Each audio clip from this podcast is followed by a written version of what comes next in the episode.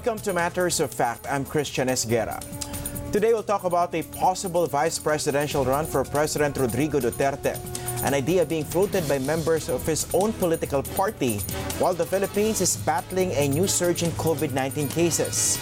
Now, speaking of the pandemic, we'll sit down with the Department of Health to help us better understand what's driving these new coronavirus infections and how far behind our vaccination drive is so far. Then we'll talk about last weekend's plebiscite for the proposed division of the province of Palawan, the first ever vote held in the Philippines during the pandemic, and a rehearsal of sorts on how the COMELEC would handle the much bigger 2022 elections.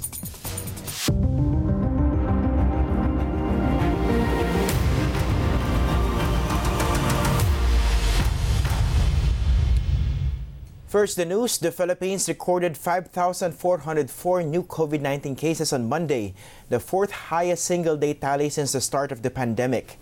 It is also the highest daily tally in seven months. The positivity rate also climbed to above 10% for the sixth straight day. Overall, the country has recorded 626,893 COVID 19 infections since last year. The death toll stands at 12,837 while recoveries are at more than 560,500. Malacanang admits contact tracing efforts can still be improved to help contain the new surge in cases. But other than that, than that, it maintains the government has done an excellent job in handling the pandemic. Yung kumpirmasyon na nasa Pilipinas na yung mga bagong variants at itong mga bagong variants sa may nakakahawa, eh, ito ay isa sa mga dahilan ng surge hindi po dahil palpak ang gobyerno. After we reopen the economy, ito po, October 12 tayo nabukas ng uh, ating ekonomiya, pababa pa nga po ang mga kaso. At tignan ninyo, matapos ang Christmas Day, pababa pa rin ang mga kaso.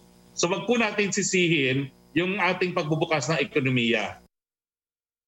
Joining us now is Dr. Beverly Lorraine Ho. She's the director of the Philippine Health Department's Disease Prevention and Control Bureau. Good morning, doctor, and thank you for joining us on the program. Good morning. Thank you for having us. So basically, what's driving this latest surge that we are seeing? Well, as you can see, though, um, it's here. Um, several other factors are driving the surge. So, for example, in terms of transmission rate, we see that um, there are breaches in the health protocols that we're implementing, but also we cannot discount that the variants have an effect on increased um, transmission rate.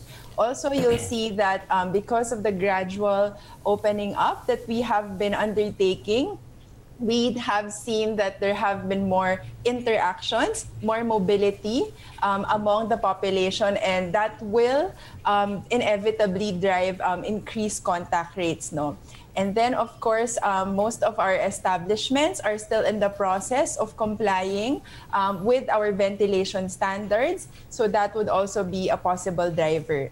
And finally, um, in terms of duration of infectiousness, we note that people will have to start um, seeking care earlier when they do have um, symptoms and really try to isolate themselves. No, uh, so these are just some of the drivers that um, are causing the increase in cases. So it's a combination or a cocktail of, uh, of uh, factors Absolutely. driving this surge, no?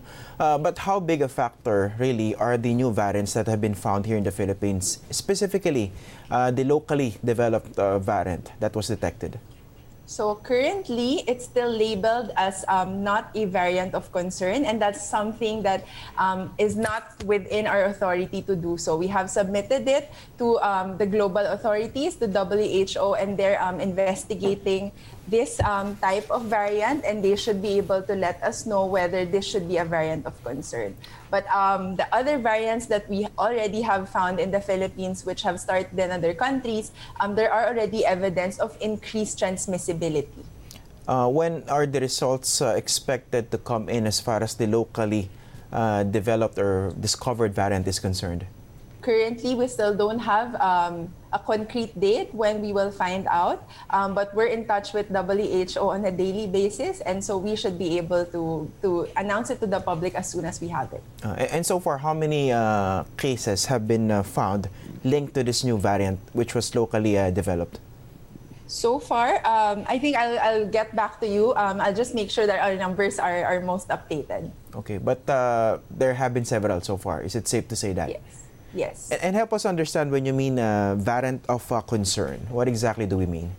So when we say it's variant of concern, it means it has clinical significance. No? So mutations are quite common um, among viruses, and because they move from one person to another because they needed to have a host, this is part of their um, reproduction process, right? However, there are mutations that have no clinical significance. It means they have no implications on, say, transmission rates, on how infectious the virus is. But there are mutations, um, which we know about, uh, the named um, mutation, uh, the named variants, um, they do have clinical significance. So as of this time, um, the advice to us is that um, the variant in the Philippines is still not a variant of concern. Okay, as far as you know, we don't know yet whether that is more transmi- uh, transmissible, basically. Now, the, the, the, latest surge that we have been uh, seeing, uh, can this be considered as a second wave, as some people uh, have been uh, describing it? Um, so per WHO's Dr. Um, Rabi, he has already um, answered this and categorically he has said that this is still part of the last wave because um, we haven't really gone towards a sustained downward trend and so this is still part of our second wave. And how, but, but how different is this latest uh, surge that we are seeing now compared to the uh, increased infections that we saw last year. Because it's quite bothersome today that I think uh, let's say in two or three days we're seeing um, uh, at least 4,000 cases. So basically you can talk about uh, in the vicinity of 10,000 in two days. That's quite alarming to a lot of people. But how different is the surge compared to those that we saw last year? I think um, what we need to understand is that the viruses also adapt, right? And so um, this is the new kid in the block, um, so to speak, and the cocktail of um, factors that are causing the increase. And we're seeing that indeed, no, the increase is much faster than um, what we've seen in the past. And so clearly, this is a cause for concern. Um, but we wanted to remind the public that the variants won't be able to move from one person to another if there's actually no breaches in protocols, if there is no um, more increased contact rates. No? So the way that the virus gets transmitted is still the same. So in the same way, we will be able to prevent it um, in the same way, only that we have to be more consistent and correct in the ways that we do the habits that we have um, been doing the past year. And I think one concern is that uh, we've been uh, in this lockdown for more than a year now. Um, we marked the first year uh, yesterday, and the concern is that we might uh, squander the gains over the past year if we do not do what needs to be done now, right? But uh, basically, what are the lessons? I, I, mean, are we better equipped now uh, in terms of dealing with this new surge compared to last year? What are the things that we have um, that we did last year that can be more effective in terms of dealing with this latest surge? Um, so first of all, I think we need to understand that this entire response to the pandemic is a pendulum, no? So it's not a one-way direction wherein you you win round one and then that's it, no? So it is several rounds with the virus, especially now with the variants. So our um, strategy also needs to tighten up and also needs to be more um, consistently applied. So last year we were able to invest in many health system um, interventions. For example, more quarantine facilities, more testing facilities, um, and even more beds for COVID 19. I think uh, moving into this new phase, um, wherein variants are really um, more predominant in the scene, we need to make sure that um, active surveillance is continuously going to be done um, by local health authorities. And by this, we mean that um, the interventions at the barangay level or even at household level, um, if they, they detect cases, will have to be done faster. No? So yung delays natin into testing, into isolation, into contact tracing will have to be significantly reduced. So very, very efficient um, ways for our health authorities to do it. Second is we need to understand that we cannot um, afford any more large scale lockdowns, right? Um, health is socially determined as well. We need people to have livelihood. Um, as such, we need to find a, a, really good balance between opening up and opening um, safely. And for that, we need the cooperation um, of uh, many of our establishments, largely because uh, making our workplaces safe um, is not as easy as just behavior changes. There are engineering controls that need to be done, um, and they will require um, some cost. No, for example, making sure that the ventilation um, in workplaces are going to be compliant with um, the recently issued DOLE standard. So may mga adjustments na ganon that we have to um, really work on together because they would cost money, they would um, entail effort, um, and not simply just um, actions. But, but, but, of course, all these measures can uh, also be seen as just a way of holding the fort, uh, so to speak, because we are still waiting for this uh, uh for this vaccination to actually uh, be more effective. Uh, that was already begun by the national government. But at the mm-hmm. rate things are going um, in terms of vaccination, how soon do you think I would be able to catch up or somehow uh, deal uh, more effectively with this uh, surge in cases? I think a lot of the, the pace of the vaccination um, for the general population um, will be contingent upon the swift arrival of the vaccines in our country. And I think it's been repeatedly stated that 80% of global uh, supply of vaccines have already been taken up. No? And our government is working very, very hard to make sure that the vaccines arrive um, the soonest possible time. At this point, we do have um, rollout limited to healthcare workers, and that provides um, practice, so to speak, but um, also that the pace will be different than it will be for the general population. And that's primarily because um, we recognize that based on statistics, there will be a, uh, number of healthcare workers who will likely fall ill, no? And that's based on normal um, adverse events, minor adverse events that may happen after vaccination. So we can't rush it, no? So we can't say a hospital you have to finish everyone in two days because they might not have enough workforce the next day to come in, diba? So it is a, a different pace compared to the pace for the general population. But mm. um, based on Secretary Galvez's pronouncements, uh, we are on track. The negotiations are on track, and the deliveries will be on track. But when uh, is the vaccination for the general population expected to finally take place, realistically? Well, so as soon as we finish um, our healthcare workers, um, last night um, they announced that 2.3 million vaccines um, from COVAX will still uh, be arriving, and with that, um, we're almost going to be able to complete our healthcare workers, no 1.8 million of them. So with that, we will f- start already with senior citizens who are part of the general public. Okay. Now, speaking of uh, adverse events, um, there were reports regarding uh, um, side effects linked to, for instance, AstraZeneca. But here in the Philippines, what's the advice coming from the Department of Health? Um, we have already issued a statement about this um, three days ago. Um, we echo um, what our WHO has already mentioned and several other um, national regulatory agencies. Um, there's no reason for us to halt our vaccination with AstraZeneca, and it is very important to note that the rates of thromboembolism that have been found um, are actually within no, or lower than the regular rates in the general population. We have to remind everyone that certain conditions like this happen no, even in the general population. So we are comparing it with the rates for which uh, with it happens um, with the vaccinated individuals. But since it's uh, lower, it's within um, regular rates, then it's um, something that we strongly feel that is still not a cause for concern. Okay, Dr. Beverly Ho, thank you for joining us this morning. Thank you. A new surge in COVID 19 cases is sparking serious concern here in the Philippines, but this has not stopped the ruling PDP Laban Party from looking ahead at the 2022 elections, where it wants President Rodrigo Duterte to seek the vice presidency. Now, certain groups are also said to be urging his daughter, Davao City Mayor Sara Duterte Carpio, to run for president in what could be a Duterte Duterte tandem next year.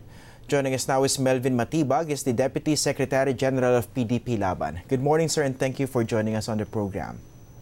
Yeah, good, good morning, Christian, and good morning to all your uh, viewers. Okay, this resolution coming from PDP Laban urging President Duterte to run for Vice President.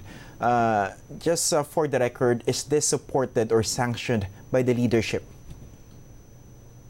Well, uh, we, we heard of the acting president that it's not sanctioned by the leadership, but uh, uh, let me tell you, this is not something that was uh, done uh, intentionally by, by the group or by the members, but that, that but this was happened uh, spontaneously when we are having our consultative assemblies.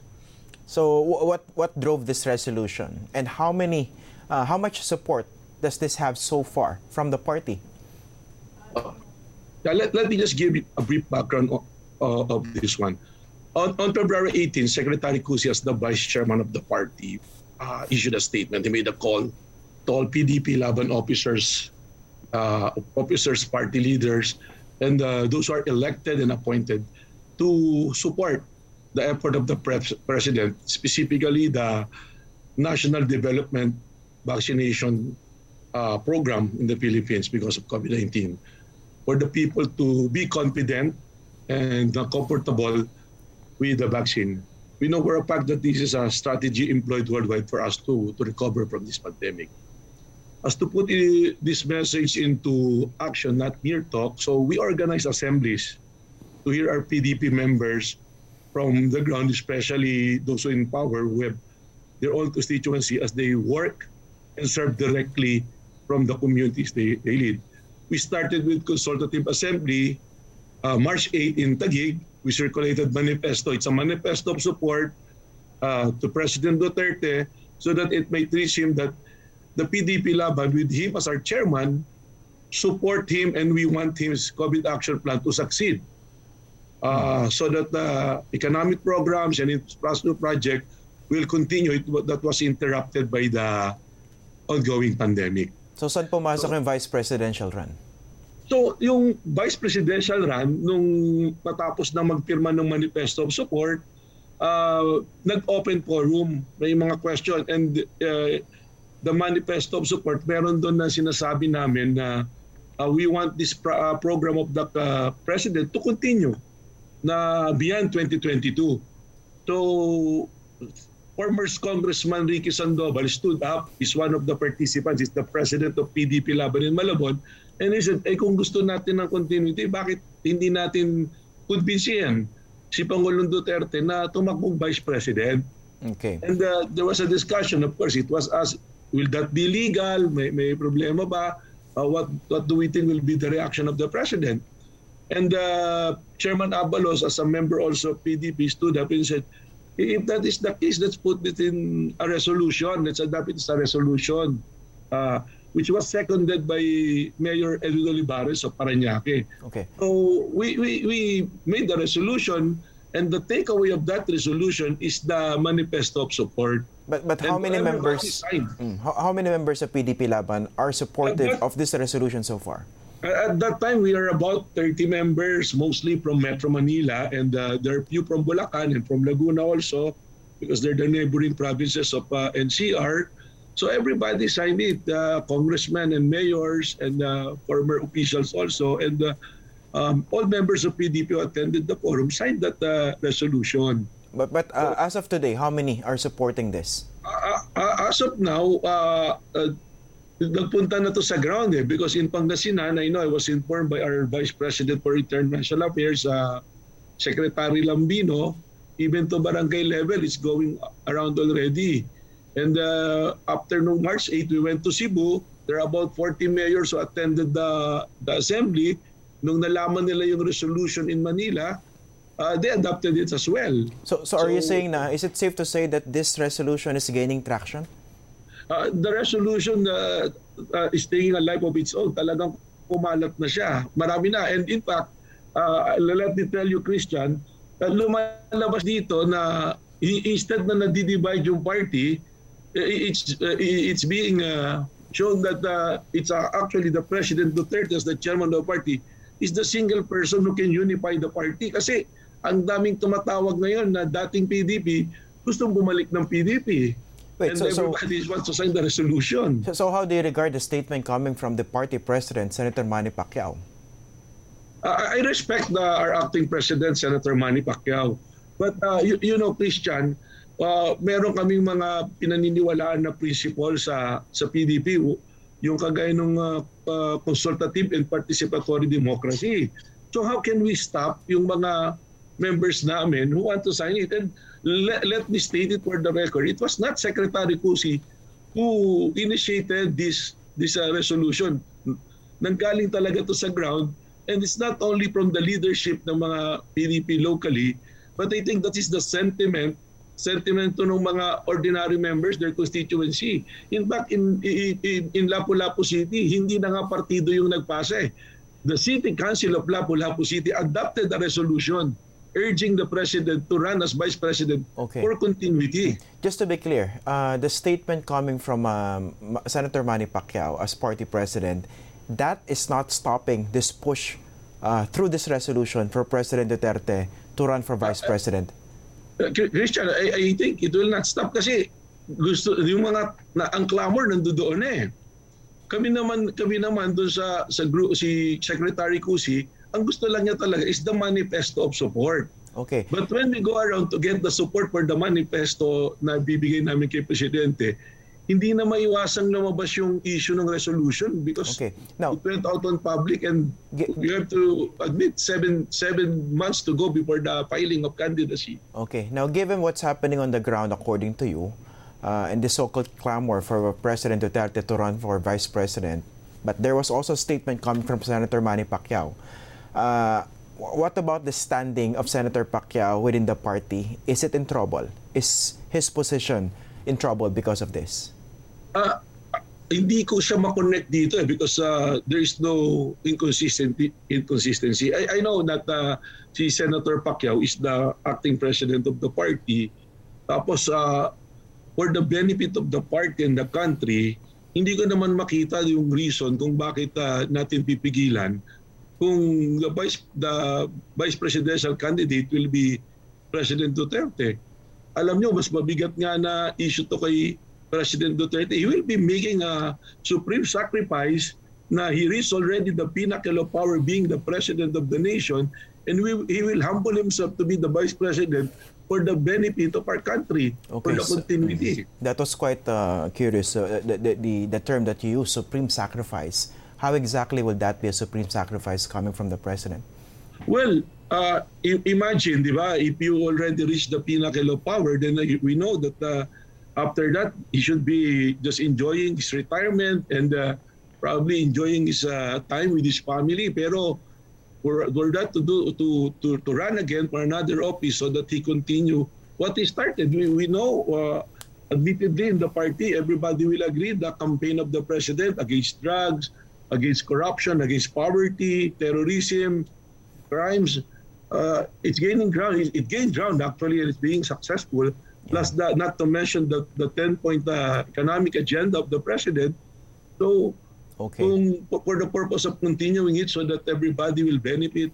So, Okay. medyo But- mabigat na sakripisyo yon para sa isang uh, uh, nanukulan na na presidente. But one way of also looking at this is that um, number one, it's not usual, of course, for the president to run for vice president uh, in the subsequent election.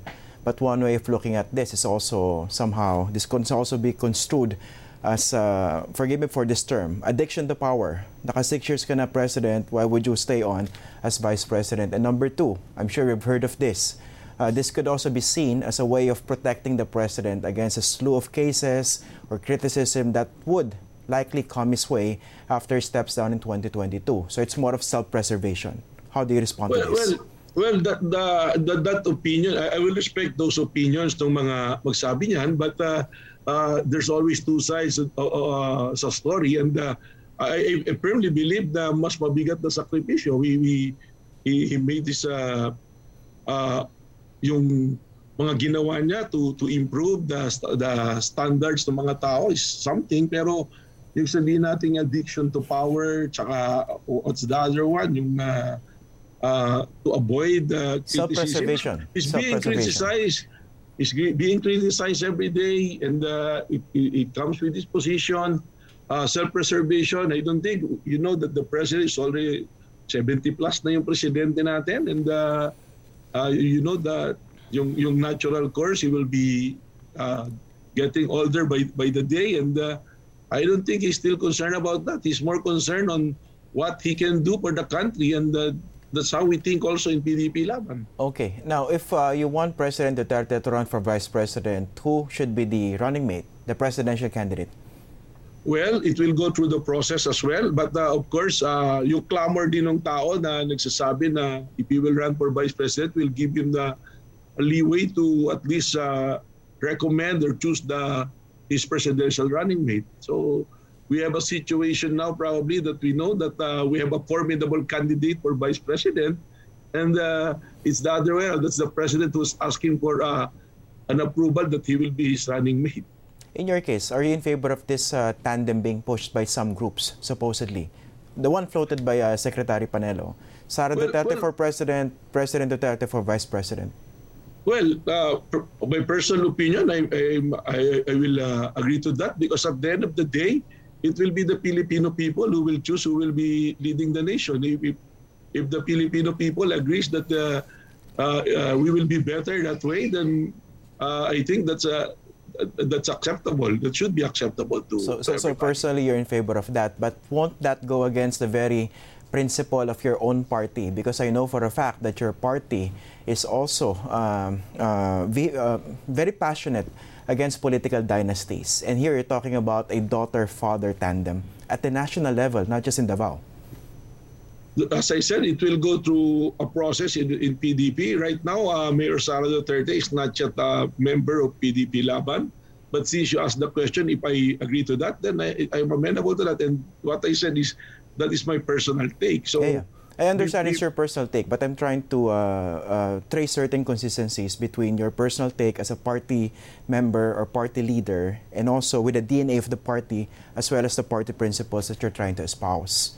Because Y- why yes, in the I- first place embrace the idea of a daughter-father tandem at the national level if your own party is against supposedly political dynasties? but but but you know in in every in every principles there are hierarchy and there are balancing of interest. If we find it uh, that it will do more good and will promote more of our principles then why not? So may, may balancing yan eh. So yung sinasabi mong political dynasty the reason why we will be against it if it's it is something bad it will result to to something that will be worse yung situation rather than good. So there will be a balancing of interest, and I, I think records will reveal both uh, President Duterte and both Mayor Sara Duterte. Uh, they have good records in uh, in their uh, public service record. But uh, the thing that you mentioned about uh, balancing of interest can also be seen as political expe- expediency uh, in, in, in many cases. Now, if you talk about a father-daughter tandem running for president and vice president in 2022, that was, of course, acceptable at the local level. That happened in Davao. But if you're talking about the presidency, that could, that would leave a very bad taste in the mouth. And we're talking here of uh, how such a push would reflect on and affect Philippine democracy. How do you respond Well, to that?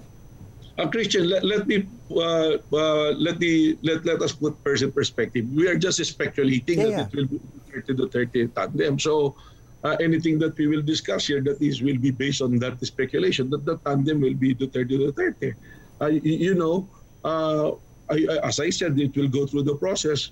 We have a lot of uh, potentials that can be our presidential candidate. Like Senator Manny Pacquiao can be one of our presidential candidate. Senator Bongo is there. We have uh, other three senators and other personalities are members of PDP Laban. But going back to your position, if it's being accepted locally, I don't see any reason if it will be it cannot be accepted uh, in a nationwide uh, uh, scale.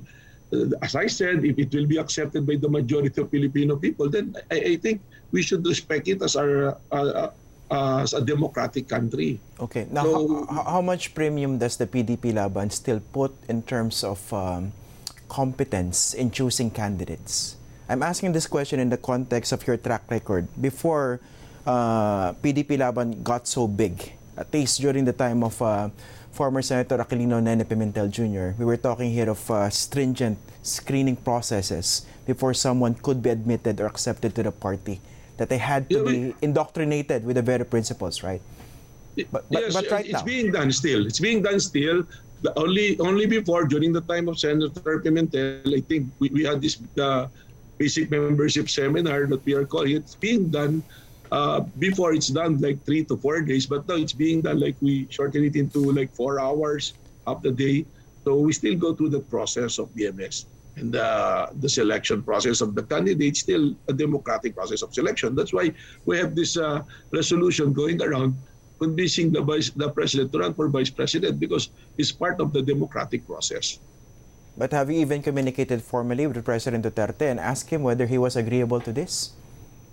Well, we are trying to to gather enough uh, numbers. I mean, if we have, but I'm sure the president is aware of it already, and uh, sooner or later there will be a reaction from the president, and uh, we don't want to to uh, preempt anything that he will will say. But uh, uh, for sure, this is being discussed by by the president with his uh, uh, with other members of PDP in the cabinet.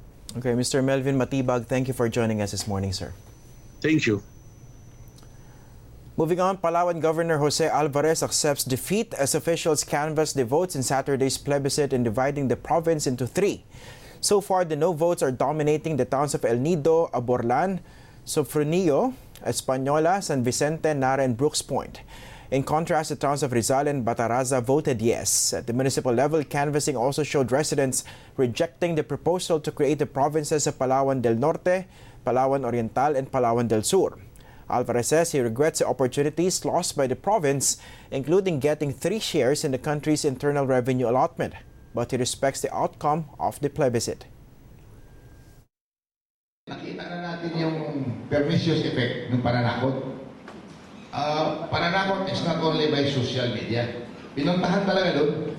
Karamihan at, at tinakot, lalo-lalo na yung mga katutubo. Meron yung mga interest groups na tulad nung Mina, isang Mina sa South, without mentioning names, eh tumulong din doon sa ah, groundworks. So, eh, well, that's part of the uh, plebiscite process. So, pabayaan natin.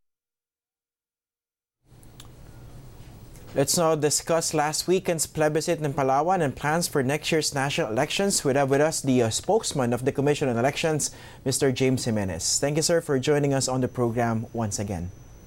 Thank you for having me, Christian. The official results of that plebiscite in Palawan, when are they expected to be uh, made known? Well, uh, we've already canvassed, I think, 18 out of 23, and uh, we're scheduled to reconvene today at 2 p.m. So I imagine that uh, we're really close to, proclam- to proclamation now. So that's probably within the week, sir? Um, could be within the week, could be could be today. Okay, could be today. Now, as far as the turnout of uh, uh, voters or participants in the election, uh, what was the turnout? Yeah, it looks like uh, we're already more than 60% voter turnout. Again, with only 18 uh, precincts reported, uh, we're at 60% voter turnout. So that'll only climb higher. Uh, a, a voter turnout of at least 60%, uh, was that uh, unusual for a plebiscite of this scale? Well, yeah, I think I think so. Um, for the most part, people expected uh, this to be a low turnout event, uh, but again, um, the reality on the ground proved everyone otherwise. Okay, and, and, and how about, uh, were there reports of, let's say, of uh, certain irregularities on the ground during the conduct of the plebiscite, and what is the COMELEC uh, doing regarding those? Well, uh, there were a, a handful of, of incident reports, but they were really not serious. Uh, for instance, there was a report uh, of some barangay officials uh, trying to prevent people from voting, but that was resolved very quickly. And uh, but there were no significant uh, incident reports, uh, no violence, for instance, and no disruptions of the voting. So basically, not enough uh, supposed incidents that could uh, affect the credibility of the plebiscite. Absolutely.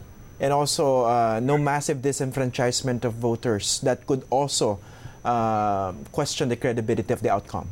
No, in fact, uh, in fact, we did have a high turnout, and and uh, while people did have uh, a bit of a time trying to find their precincts because Um, it's a new procedure that they were using. Instead of going to the polling place to look for the precincts there, they had to go ask um, at the voter assistance desk. So while it was a new procedure, um, everyone still got to vote and everyone actually exercised the right of suffrage without any difficulty. Okay, now we know that this uh, plebiscite was also important as far as the COMELEC was concerned because this could also serve as uh, some sort of a rehearsal of sorts for the 2022 right. national elections. Let's talk about the procedures and what exactly could be adopted as far as lessons are concerned in the 2022 elections. Well, uh, the main thing is that uh, what we saw was that our our COVID safe protocols were actually working. For instance, uh, uh using voter assistance desks in order to remove the the the, con- the, congestion at the entrance of the polling places. That was a good idea. Um, it was also a good idea to be able to provide um, sterile gloves to all of the voters because um, at least we, we were uh, enjoying a high degree of confidence that there would be no transmission. And of course, the fact that we used uh, polling booths for the first time after a very long time uh, also helped uh, create a sense of security that people were safe while they were voting. Uh, so we're we're going to have to scale up a lot of these activities, of course, because uh, the Palawan plebiscite only handled around 490,000 voters, mm. and we're looking at at least 61 million voters in 2020, 2022. So. Uh, obviously, there's going to be a lot of scaling up going on.